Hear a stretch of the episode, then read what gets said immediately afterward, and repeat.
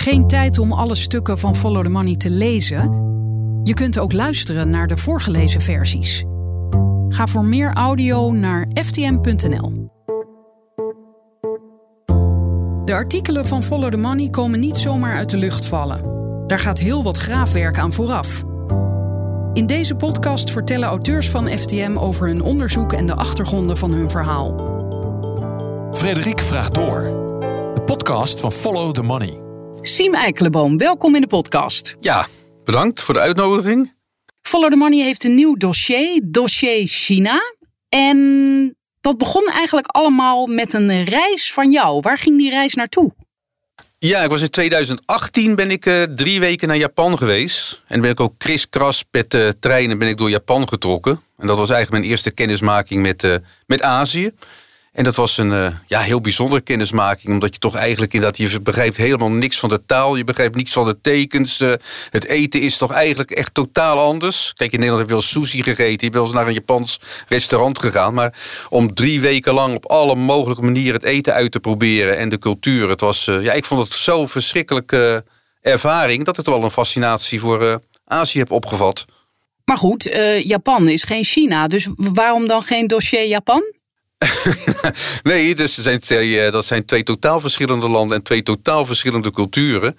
Ja, waarom geen dossier Japan? Uh, ik denk omdat Japan en Nederland een min of meer gelijkwaardige relatie hebben. Met toch heel op dezelfde achtergronden, ook al zijn het verschillende culturen. Terwijl in China en Nederland, ja, dat is een volslagen andere machtsverhouding. Dat is zeg maar de olifant die handelt met de muis. En heeft de olifant en de muis komen eigenlijk ook nog eens een keer met een totaal verschillende cultuur en totaal verschillende waarden. En wanneer dacht jij, daar moet Follow the Money eigenlijk ook aandacht aan besteden?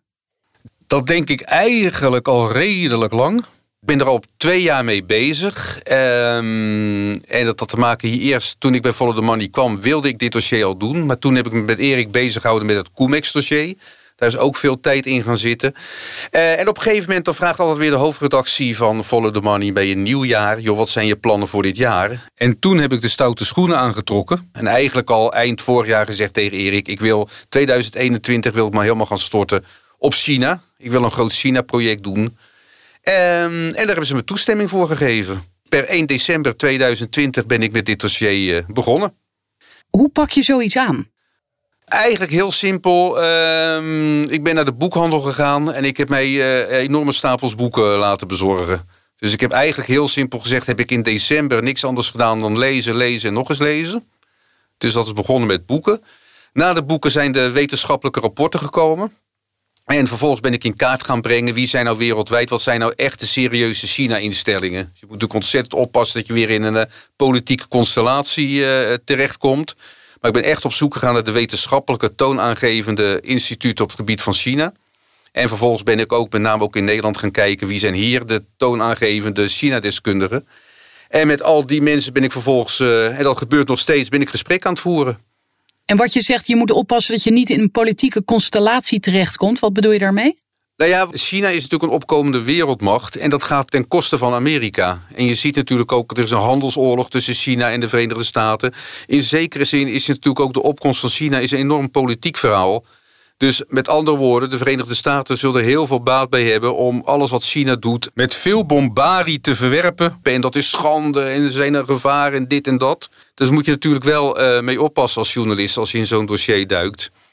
En merk jij dat zelf ook in je onderzoek? Of als je spreekt met experts bijvoorbeeld, dat, dat je het idee hebt dat zij inderdaad beïnvloed worden door Amerika om niet al te positief te zijn over China?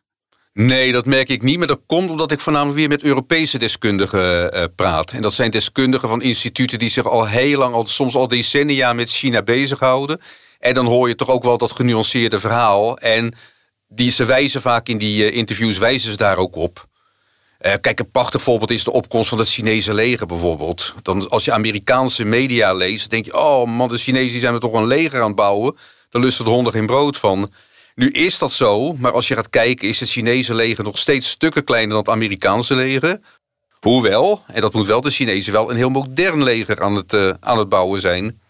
Eh, er wordt ook gezegd, ja, China heeft bijvoorbeeld militaire bases buiten het land. En dat gaat, in de, dat gaat er om één in Djibouti in Afrika. Terwijl Amerikanen bijvoorbeeld meer dan 300 hebben over de hele wereld. Dus dat geeft ook toch steeds aan wel, wat, wel, wat het verschil is. Die handelsoorlog die je noemde, voor de mensen die denken, ja, hoe zit dat ook alweer? Uh, nou ja, dat is eigenlijk gewoon heel simpel. Uh, in een normale handelsrelatie zeg maar, heb je land A en land B en die doen handel met elkaar. En als dat een beetje in evenwicht is, dan heeft iedereen er baat bij. Maar wat Amerikanen natuurlijk China verwijten, is dat zij uh, goedkope goederen zeg maar, op, de Amerikaanse, op Amerika afsturen. En waarom zijn die goederen zo goedkoop? Omdat Ameri Chinese bedrijven kunnen fabriceren met ja, enorme steun en subsidies van de Chinese overheid. Dus dat is natuurlijk ook. En Amerikanen zijn bang dat ja, de Chinezen die hun banen wegkapen. Want Chinezen zijn bereid om tegen lagere lonen te werken.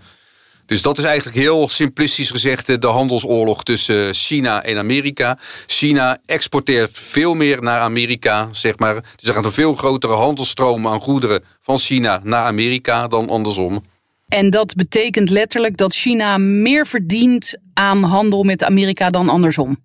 Ja, en dat de Amerikanen stellen, dat is natuurlijk de grote aanname van Trump ook, dat zij dus uh, ja, banen verliezen door de Chinezen. Omdat fabrieken, heel simpel, fabrieken trekken ook weg. Die gaan bijvoorbeeld, die kunnen goedkoper produceren in bijvoorbeeld China. Oké, dus je hebt een enorme lijst boeken gelezen. Je hebt experts gesproken, daar ben je nog steeds mee bezig. Je probeert je niet al te veel te laten beïnvloeden door Amerika. En het eerste boek waar jij mee begon, dat heb jij mij verteld, dat heb jij mij ook aangeraden, is het boek van Jonathan Holslag. De Nieuwe Zijderoute. Ja, klopt. Een Vlaming, een Vlaamse hoogleraar, die je ook in je eerste artikel aanhaalt. En ik heb het nog niet helemaal uit, maar ik heb wel de indruk dat hij ons probeert te waarschuwen voor China. Dus in die zin eh, kwam hij niet heel neutraal op mij over. Ehm, nou ja, neutraal. Kijk, eh, het gaat erom, hij onderbouwt alles wat hij zegt. En het grote voordeel, wat ook, hij haalt ook gewoon allemaal Chinese documenten aan. En dat vind ik eigenlijk wel het leuke aan het onderzoek uh, tot nu toe. Uh, er is helemaal geen sprake van bijvoorbeeld dat China uh, bezig is met geheime plannen of met geheime agenda's. Ze zijn wel met plannen bezig en ze hebben een agenda, maar die is helemaal niet geheim alle Chinese documenten die zijn gewoon te vinden. En die zijn open en bloot te vinden. Alleen ze staan dus in het Mandarijn. En je moet ze dus vertalen. En je moet ze dus interpreteren. En dan zie je dat Jonathan Holslag in zijn boek doet dat. Die haalt gewoon allemaal Chinese documenten aan. En die beschrijft dat in dat boek. Dus het is gewoon heel goed onderbouwd. En om even een beeld, eh, een algemeen beeld te schetsen. Je vertelde natuurlijk net al iets over die handelsbalans. En dat geldt ook voor Europa. Hè, dat wij minder aan China verkopen dan andersom. Maar, maar wat schetst hij nog meer voor beeld van China? Nou, dat is. Um, hij schetst nog ineens een ander beeld. Want het beeld wat wij uh, kennen, ook vanuit Europa, dat is eigenlijk al heel lang bekend. Het staat ook bijvoorbeeld in documenten van de Europese Unie. En het is ook uh, in bijvoorbeeld uh, enquêtes onder Europese ondernemers die om de twee jaar worden gehouden. Daaruit blijkt keer op keer dat zeg maar, het, er is geen gelijk speelveld is. Heel simpel gezegd, een Chinees bedrijf dat naar Europa komt... kan helemaal frankenvrij zijn gang gaan. Die kan zich vestigen waar, die, uh, waar ze zich willen. Die kunnen de handel bedrijven die ze willen. Ze kunnen eigenlijk uh, ja, ze kunnen hun gang gaan. Terwijl omgekeerd, een Europees bedrijf dat zich in China wil vestigen... is aan het tal van restricties uh, gebonden. Heel vaak moet je bijvoorbeeld al als westers bedrijf... mag je in China je alleen maar actief zijn... als je bijvoorbeeld een joint venture vestigt met een Chinees bedrijf... Kortom, dat is, en dit is iets wat eigenlijk al heel lang bestaat. En er wordt al heel lang onderhandeld en er wordt over gesproken tussen Europa en China. Ook in verband met het nieuwe handelsakkoord wat ze nu willen gaan sluiten. Dat is, dat is eigenlijk al iets wat heel lang bestaat. Alleen wat Jonathan Holslag doet, hij schrijft het allemaal keurig netjes op in een boek. Met allemaal grafieken en met statistieken erbij. Het is gewoon een. Uh, het leest niet echt heel makkelijk. Maar uh, voor de leek is het wel duidelijk dat er gewoon op economisch gebied enorme dreiging uitgaat van China. En welke, welk idee zit erachter van China om dat ook allemaal gewoon transparant te maken? Om, om daar niet geheimzinnig over te doen? Dat weet ik niet, maar het is gewoon een. Uh, ja, het wordt, uh, het wordt verteld op congressen van de Communistische Partij die gewoon uitgezonden worden. De communiqués die staan afgedrukt op de websites.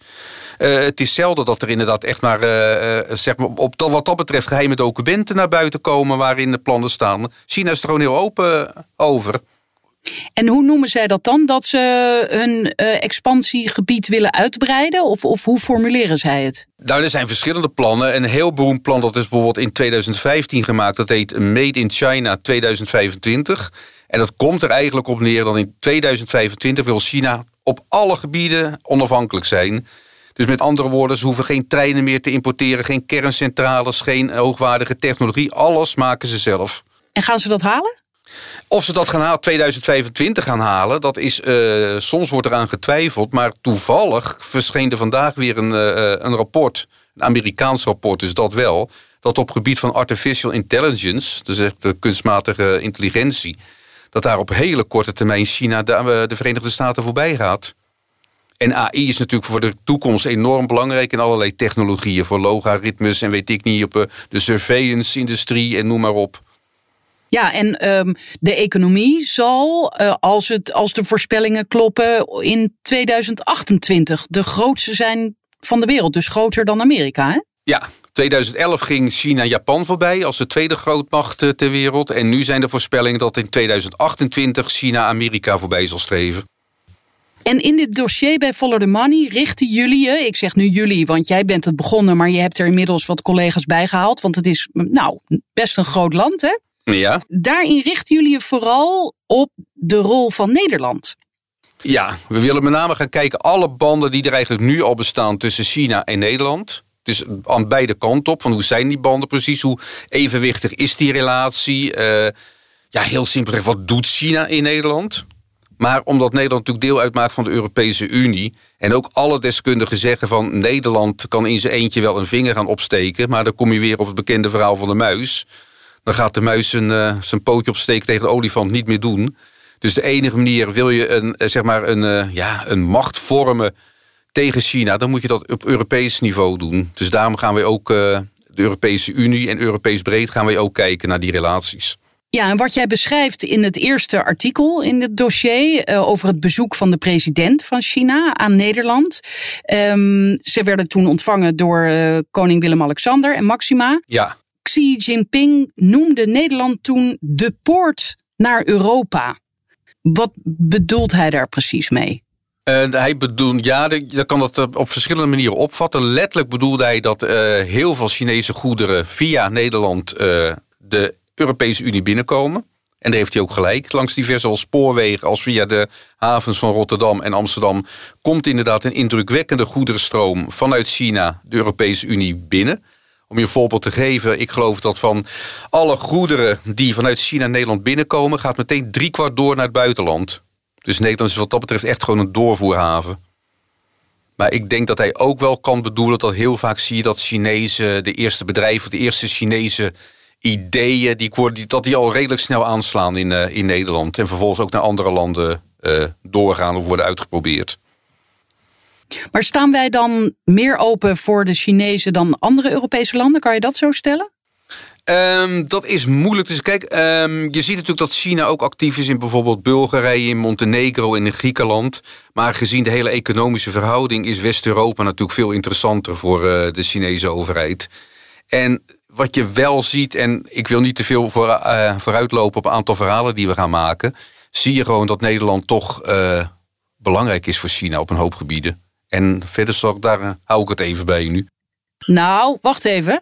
Um, heeft het misschien ook, want dat beschrijf je wel in je eerste stuk al, te maken met dat onze banden heel ver teruggaan? Heeft het daar iets mee te maken? Ja, maar die banden gaan, dat, die stammen uit dezelfde tijd. Bijvoorbeeld in de 17e eeuw uh, probeerde Nederland ook al handelsposten te krijgen in China. Maar uh, dat lukte niet, omdat de Portugezen daar al zaten met handelsposten. Dus Portugal en ook de Britten, uh, die hebben ook al hele oude relaties. Maar het klopt wel, Nederland is een, wel een van de landen die een tamelijk oude relatie heeft met China. Ja, en een andere reden is misschien gewoon onze koopmansgeest. Oftewel, we doen alles voor geld. Ik denk dat je hier een heel belangrijk uh, punt te pakken hebt. Inderdaad, ja. ja. En die, die poort naar Europa, hoe vaak uh, zijn ze die al doorgegaan? Bijvoorbeeld, of nou eigenlijk laten we het even beperken tot Nederland. Hoeveel Chinese bedrijven uh, zijn hier al?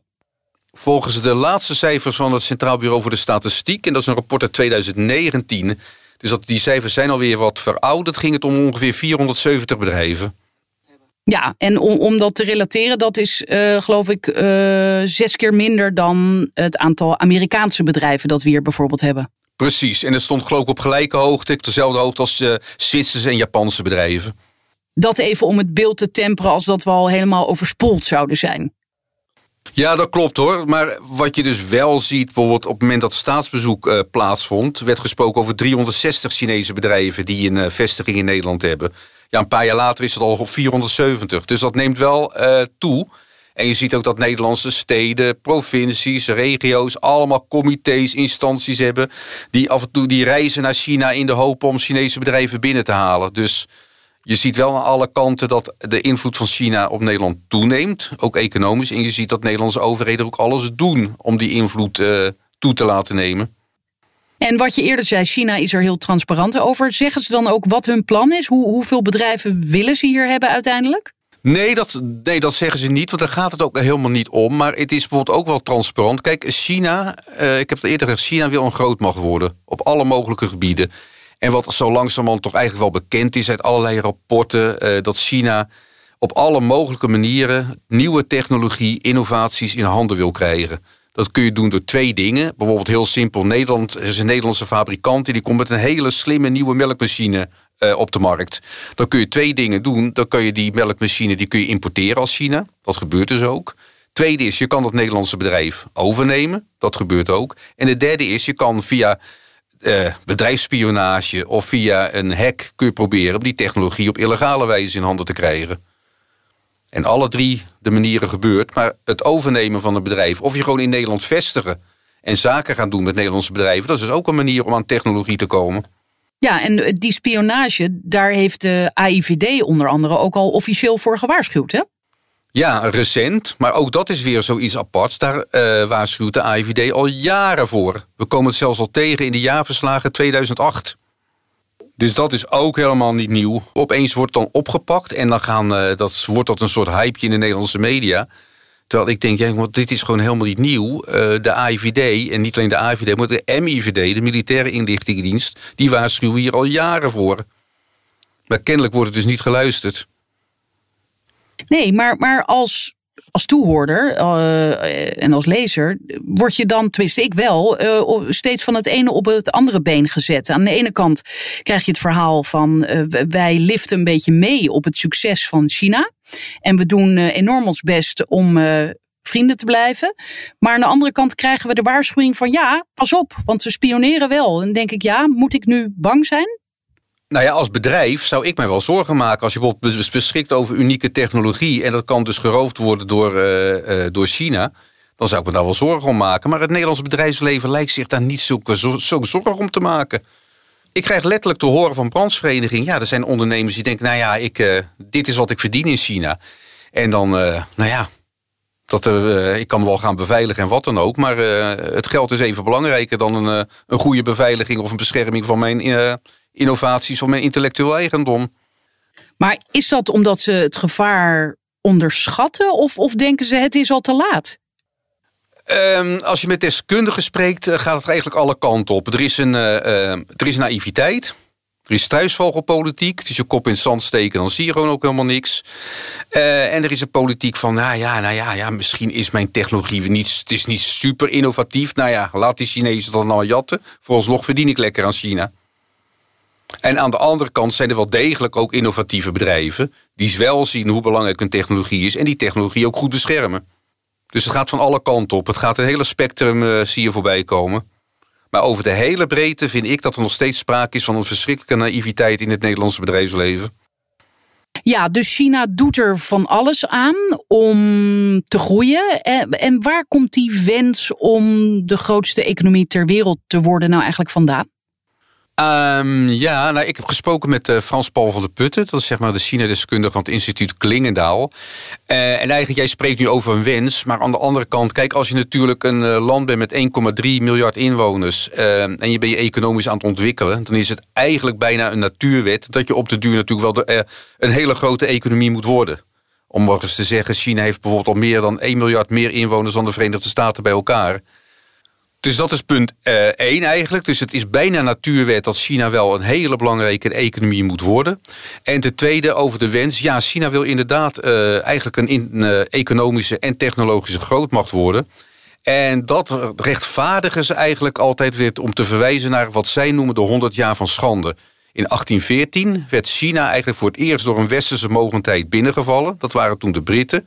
En dan zie je eigenlijk tot en met het einde van de Tweede Wereldoorlog dat ze uh, ja, het trotse keizerrijk de ene concessie naar de andere moet doen. De Amerikanen komen er binnen, de Fransen, de Duitsers, de Nederlanders die dwingen zeg maar, uh, handels, uh, handelsverdragen af en die krijgen rechten in havens. Dus de onafhankelijkheid die China altijd heeft gehad, die is honderd jaar lang is die min meer verdwenen.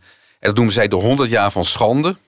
Uh, er is ook heel veel chaos, er zijn uh, heel veel politieke onrust is er dan in het land. En dat verdwijnt eigenlijk weer als na de Tweede Wereldoorlog uh, het oude regime wordt verdreven en zeg maar de communistische partij het overneemt. En dan zie je in het hele, het hele denken, Mao begon er eigenlijk al mee. China moet weer terug naar de macht en naar de glorie die, die, die ze vroeger hadden. Het is een duizenden jaar oude cultuur. En dat hele idee, dat wordt ook enorm als propagandamiddel gebruikt. En dat is eigenlijk wat China wil. Ze willen weer de grootmacht worden. En ze willen op alle mogelijke gebieden wil ze niet meer afhankelijk zijn van bijvoorbeeld het Westen. Om een Nederlands voorbeeld aan te halen. Aan het begin van de vorige eeuw werden de havens in China die werden aangelegd door Nederlandse bedrijven. Onder andere door Van Oort. Ja, en nu zijn de Chinese baggeraars die doen uh, alle projecten zelf. En het zal niet lang meer duren of de Chinese baggeraars zullen over de hele wereld uh, actief zijn. En de Nederlanders en de Belgen verdreven hebben. Ja, Siem, jij noemt dat propaganda, maar eh, hebben ze niet ook een punt? Nou ja, dat is natuurlijk het lastige in zo'n dossier. Op een hele hoop punten kan ik ook uh, de, manier waarop die Chinezen denken en wat ze voor elkaar willen krijgen. Ik kan ze ook niet uh, ongelijk geven. Als je bijvoorbeeld vroeger alle technologie gedwongen hebt moeten kopen, omdat je dus min of meer al die westerse mogendheden het land binnen had. En je wilt streven naar volledige onafhankelijkheid. Ja, daar kan ik me wel iets bij voorstellen. En een ander punt is ook, wij kunnen wel heel veel ongelijk gaan doen van dat Chinese bedrijven bijvoorbeeld ons intellectueel eigendom en onze uh, geheime bedrijfsprocessen stelen. Maar eigenlijk heeft Nederland dat ook gedaan met uh, Chinees porselein. Dat kwam in de 17e eeuw naar Nederland. Dat was een geheim procedé. Niemand wist hoe het gemaakt werd. En vervolgens hebben wij het uh, Delfts Blauw zijn wij begonnen. Wat uitgegroeid is vanuit Delft tot een eigenlijk ontzettend bekend Nederlands product. Maar het Nederlandse Delfts Blauw is gewoon eigenlijk een kopie van het Chinese porselein. Ja, dus misschien moet je dan concluderen: het is een keihard spel en we willen allemaal winnen. Ja, het is wel een keihard spel, maar het, staat natuurlijk, uh, het is natuurlijk wel een punt dat China echt op hele grote schaal bezig is om intellectueel eigendom en innovaties uh, te stelen. Uh, en waarom? Dat gaat natuurlijk veel sneller als je zelf allemaal wetenschappers dat het wiel moet laten gaan uitvinden. Dat duurt natuurlijk veel langer voordat je die status van onafhankelijke technologische grootmacht hebt bereikt. Dan als je bijvoorbeeld alles maar heel simpel gezegd kan jatten. Ja, en over die wetenschap. Er zijn inmiddels ook heel veel uh, Chinese studenten in ons land.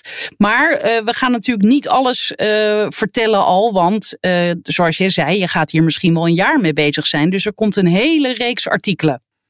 Ja, er staat nu een hele reeks artikelen op stapel. De komende weken staat er ongeveer één per week gepland. En ja, er komt nog veel meer aan.